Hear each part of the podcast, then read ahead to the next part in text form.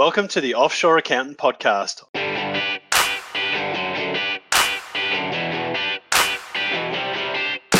I'm Nick Sinclair, and this is the go to podcast if you're an accountant and looking to set up and build a high performing offshore team for your accounting firm. Here you can learn how to complement your local efforts, grow capacity, and deliver more to clients than ever before. Hear from experts who have done it already. Let's go. I'm Tony Lumpton, Managing Director of TJL Group, and I trust things are always working out really, really well for me. And you're listening to the Offshore Accountant Podcast.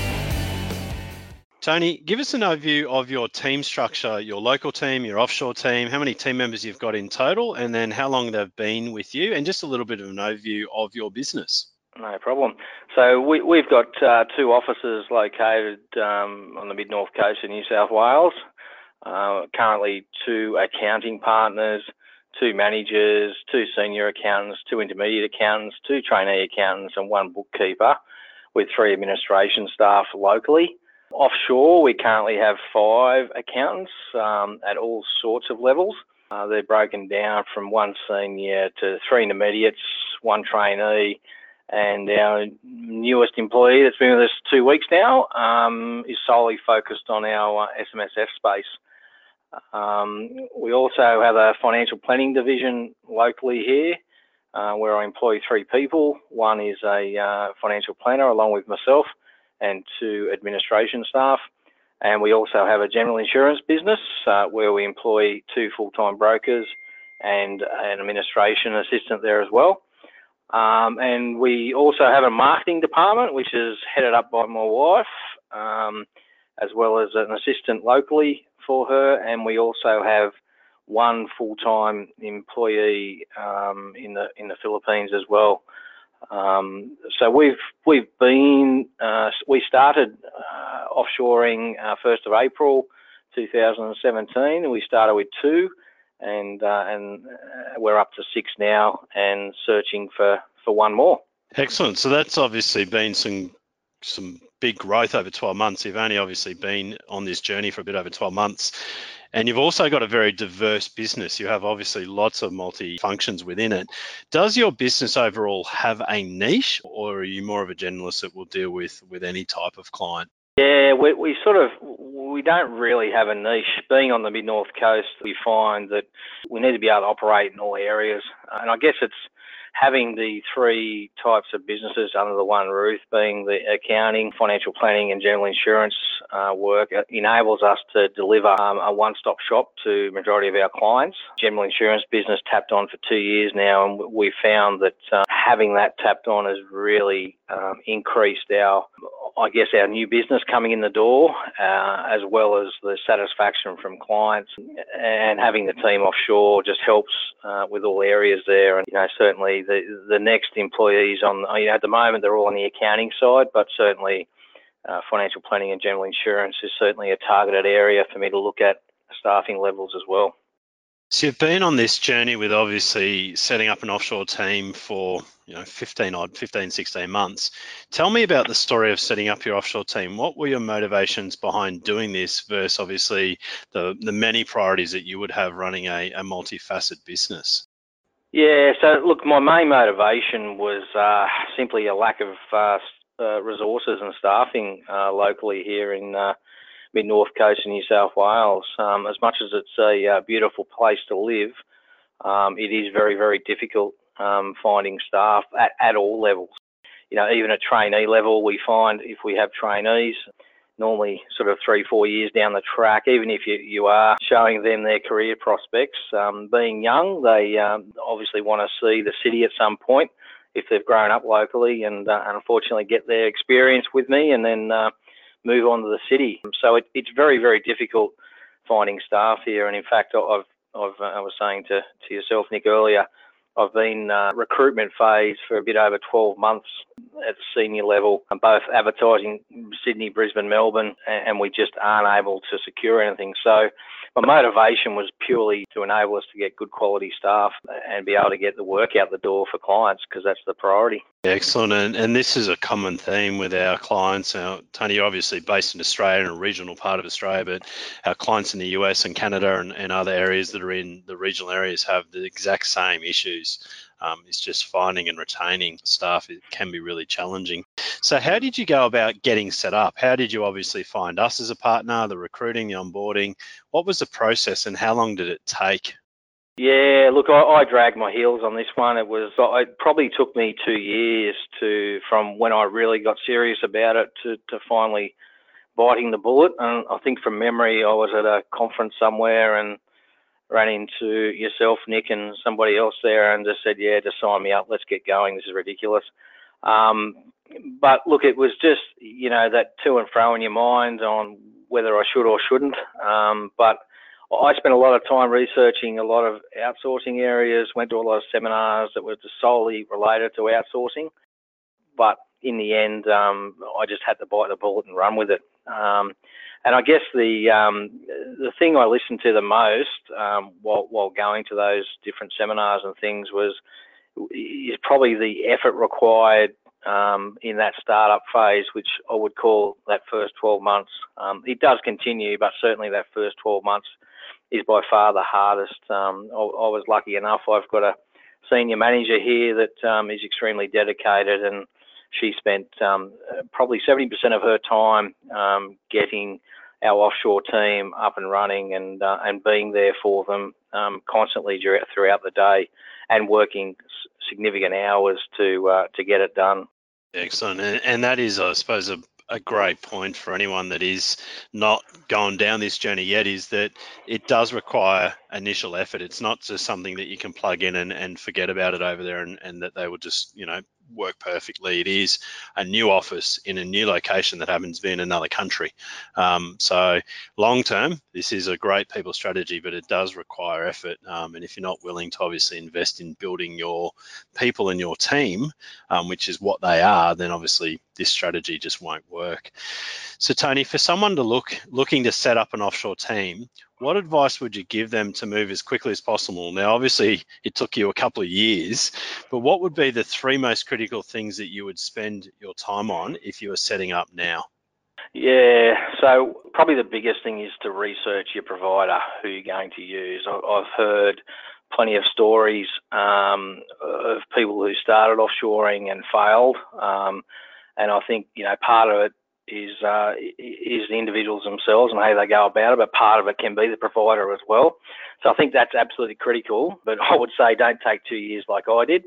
I think if you if you seriously dedicate your time to it and you know just just set time aside and just get it done, I think you could make a decision within two months to to get rolling there. And then once you do pick your partner and you recruit I would suggest bringing your team member or members over to Australia to work within your team here um, for a minimum of three weeks. Uh, we did this uh, a bit over a month ago. We brought our entire team over, and by far it was the best thing for us. It, made our team locally here understand them more, understand their, their skill set and their dedication, and um, it allowed us to do more one-on-one face-to-face training as well. So I would definitely do that. And as I said, like you know, I was lucky I had Sharon, um, who, who's my senior manager here. Um, so you need to pick someone in your office that is extremely good with people and and patient and very good on process and procedure. And that person needs to dedicate minimum 12 months to the team. Um, and when I say dedicate, I really mean it. They'll need to spend at least 70% of their day working with the offshore team. Um, and also make sure you reward that team member who's doing that for the work, as it's it is really hard. You know, we unfortunately there's there's days where we're actually at work here and they're off, and then vice versa. So um, I was lucky, and Sharon, you know, on her days off, um, did come in and work with the TOA team in that first 12 months. We don't need to do it anymore, but certainly in that first 12 months we did. And the other thing is daylight savings, time time variances that can impact as well. So that team member's imperative, absolutely imperative. Yeah, fantastic. So, if you had a word or a phrase to describe the value that your offshore team provides, what would it be? So, look, it just gives us the resources and talent to live up to our motto, which is working together to build a better financial future for our clients. It's as simple as that. Love it. Now, perceptions of offshoring. Now, we've all heard different perceptions, but what are the main things that you've heard about having an offshore team and what surprised you the most? Yeah, so look, yeah, certainly by far the biggest issue I recall is um, security of data, um, and in turn, obviously, your client's data. Um, uh, you know, I recall going to seminar after seminar, and uh, you know, when yourself, Nick, and, and other outsourcers were up on stage, you know, I would say 50% of the questions were in relation to data. Um, oh, look, you know, you've got so many different softwares available. We use Ready Secure, um, and you know, the security that that you have over there on the ground inside the office building. Um, after I went there, looked at it, I knew that there's no breach. There, there would never be a breach. And um, and the other thing that you've got to bear in mind is, um, you know, the Filipino people are just extremely grateful that they've actually got a job, and to steal from us would be the last thing they would ever think about. So um, that would be probably the biggest thing I can recall. Excellent. So the year ahead, you've obviously had some good growth um, within your business overall, both your local and your global team. What are some of the plans that you've got for the next 12 months, more specifically with your global team, on how you plan to keep growing the team, their capability, and ultimately their performance?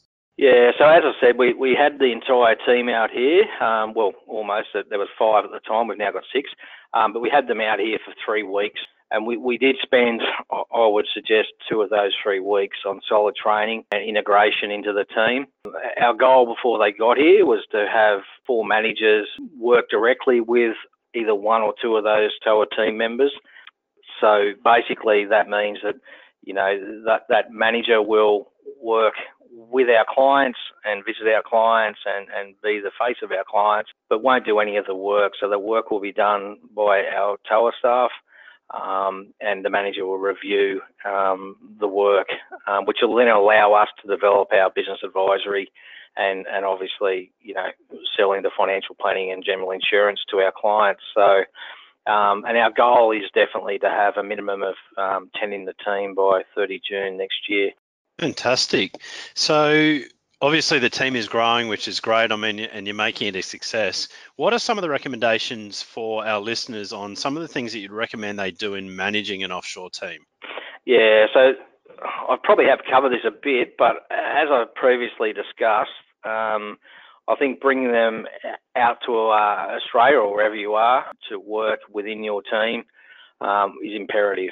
Depending on how big your team is, um, will depend on how long you can bring them for. Obviously, costs are part of it, but it's definitely beneficial. And then make sure you get over there as soon as practical after you've hired them. Um, probably the mistake uh, I made was uh, we we started 1st of April 2017 and didn't get over there until December of that year.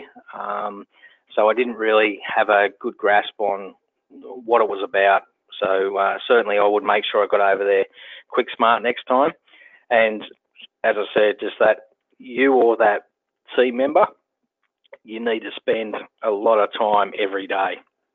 So every morning, um, during the day, and at close of business every day, you need to be checking in and just making sure they're going well that's absolutely imperative. Some great advice, Sarah. And I think that a lot of the times when um, people initially go down um, with the building a global team, they don't actually treat it like another office. And a lot of times we find that they're not communicating as frequently or as effectively as they could be. So, some great points for anyone listening um, that part of this journey is just treating it like another office.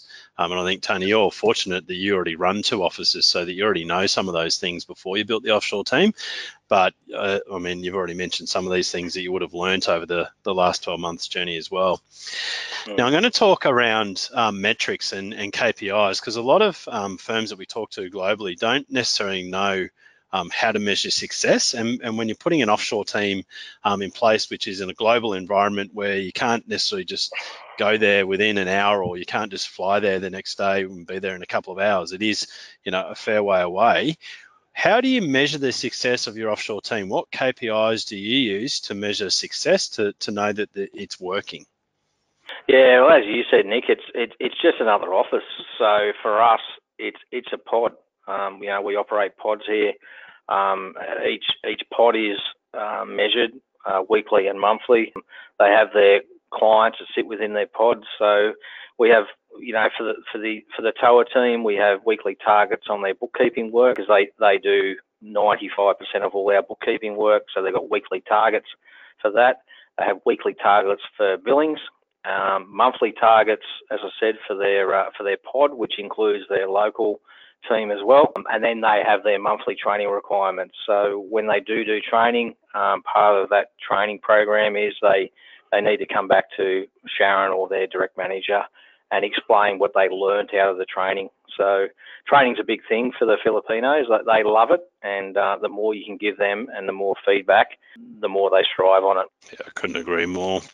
So, how has offshoring benefited your clients? Yeah, so it's enabled the local team to spend more time meeting with our clients and getting work completed in a timely manner compared to what we used to do. It also means uh, when I win new business, I know we have the resources to get it done. So, you know, I mentioned before we started, Nick, that you know, the three weeks I picked for the TOA team to come out here was supposed to be our quiet time but I had a, uh, a big client um, come off that um, I'd been working on for some time. So we managed to juggle it even though they were here. But, uh, you know, even now, like I've, I've got a new client starting 1st of September, uh, which is a big uh, client from bookkeeping right through. Um, and I know I've got the resources and team over there to do it. So I can spend my time doing what I need to do with the client. And, and I know that the work gets done um, at the back end. So from our clients' perspective, they're happy. You know, our end of financial year, I had a client come and speak um, at our conference. She's been with the practice for 10 months. And, you know, what the main difference was between our firm and the old firm she was at in Sydney and um, you know, by far the, the biggest thing I got out of it was the uh, the turnaround time. Yeah, that's fantastic. Now, talking about your role and yourself, um, we find, we often find in in the podcast interviews that I've done so far, um, a lot of our, our clients are telling us that it doesn't actually give them more work life balance straight away. That sometimes it is a longer um, term play, or, or for some of our clients, it's given them more time to do more work, which means they're taking on more clients. But has building a global team contributed to giving you more time personally and has it given you more work life balance? Yeah, absolutely. So, uh, as you alluded to, certainly in the first 12 months or so, it didn't. Um, you know, it, it increased our workload here because reality was somebody had to pick up the slack from from Sharon while she was spending so much time with them. But certainly, I can see the uh, the benefits now, and certainly over the last four months, um, you know, I've I've seen my local team here um, step up to the next level, which is awesome. Um, you know, reality was um, they they don't like doing that that that sort of bookkeeping compliance work. Um, they want to have that client contact and work on advisory work with, with um, directly with the clients. Um, I, it's something I've been told for many a year, and it really has um, shown me that now. Um, I I now have a scheduled day off uh, each Thursday, uh, which is my no contact day, no technology day, uh, where I spend time out of the business. Um, sometimes I still work on the business, but I'm just not in the office and I have no phone on. And I can see myself, um, you know, once I get this new manager that I'm trying to recruit locally, I've penciled in two days off per week. As I say, probably half of that, half of half of the two days will be working on the business, but the other day we'll be doing whatever I want. Um, and grabbing some time for myself. Sounds like a good plan to me. So, how has offshoring had an effect on your average hourly rate, if, you if your accounting business measures that, or overall profitability to the overall business? Um, obviously, still in the early days, but how what effect has this had um, within the 15 months that you've already been down this process? Yeah, so it, obviously it didn't uh, have an impact. It, it, it, sort of went backwards in that first year, um, which I knew it would do. Um, but having, you know, probably the last three months of uh, the 18 year, um, I, I, could start to see it. And certainly uh, looking at our production budget and fee budget uh, versus payroll budget and so forth for 18, 19, um, I can certainly see it start to hit the bottom line and um, and probably 1920 is really where the, the major benefit will come. As long as I hit that um, minimum 10 um, team members in uh, in the Philippines. Um, I have no doubt we'll hit those projections, but certainly it's um, I wouldn't say it's probably increased our average hourly rate because we're doing bookkeeping work now, which we weren't doing before, which has always traditionally been um, certainly a lower end charge rate, but having our team offshore enables us to do that and still make money on it, which we weren't able to do previously. Yeah, and we've seen a huge wave of clients really starting to offer that as a service, which is a which is a, a great addition, and you can do it cost effectively um, with a global team. So I'm going to ask you some advice, Tony, um, more around, I suppose, business advice. So, what mm-hmm. one bit of advice would you give your younger self from a business point of view?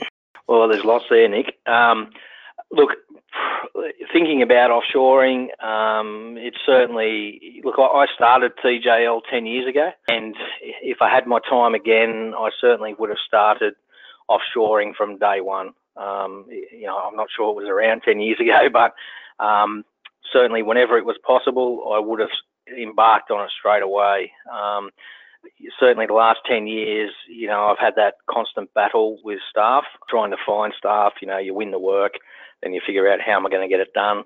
So I, have always been a believer in over resourcing, and you can over resource offshore um, and still not have a big hit to your bottom line. So certainly that's probably the biggest thing that I would do, and probably trust your gut.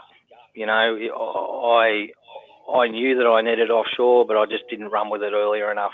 So if you just trust your gut, run with that. Um, I, I, think you won't look backwards. Yeah, great advice. So I'm going to ask you for some personal advice now. What one bit of advice would you give your younger self from a personal point of view? Yeah, don't be afraid of what people think.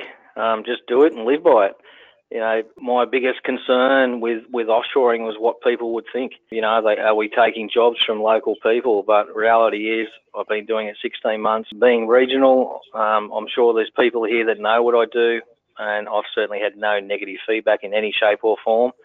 And uh, as I said, just trust yourself and things are always working out really well for me, so it will for you too. Yeah, great advice.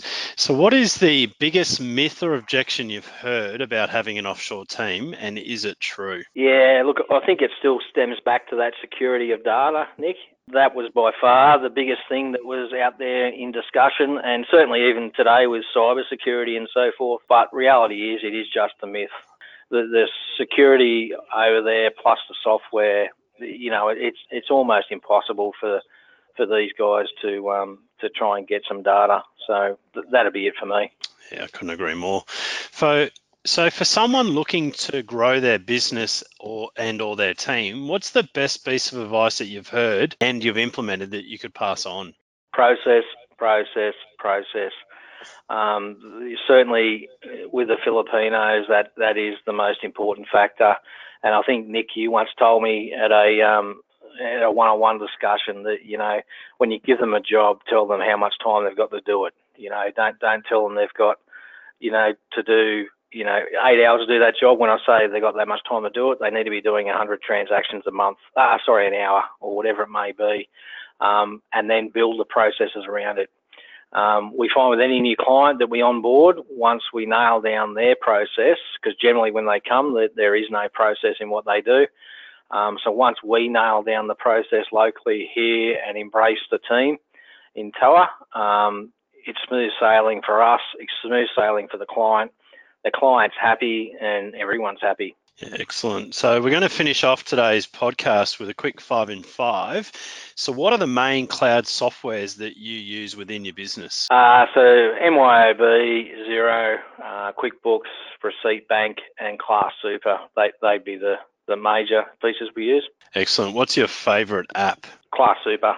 I love it. Excellent. What is your must read each week? So, financial review to keep up to date with uh, finance, and uh, and a good book, which is normally some sort of uh, you know mindful uh, meditation style book. Excellent. Favorite social media channel? Facebook. It's always one of the big favorites. Um, favorite KPI? I used to have lots of different ones, but now I think team responsibility centres is my biggest and my favourite. Um, it takes the onus away from me directly. Um, so I know as long as everyone's hitting their KPIs on that, then I know the clients are looked after and I don't need to worry about it. Fantastic. So we'll put your contact details in the show notes for anyone to reach out to you across um, the social media platforms. But what's the best way for anyone to reach out directly if they wanted to? Phone. Bring my mobile. Excellent. And we'll put that number in the show notes. So thank you so much for your time today, Tony. There's been lots and lots of valuable items that any of our listeners will be able to take away and implement into their business to make it a success like yours. So thank you so much for your time. No problem.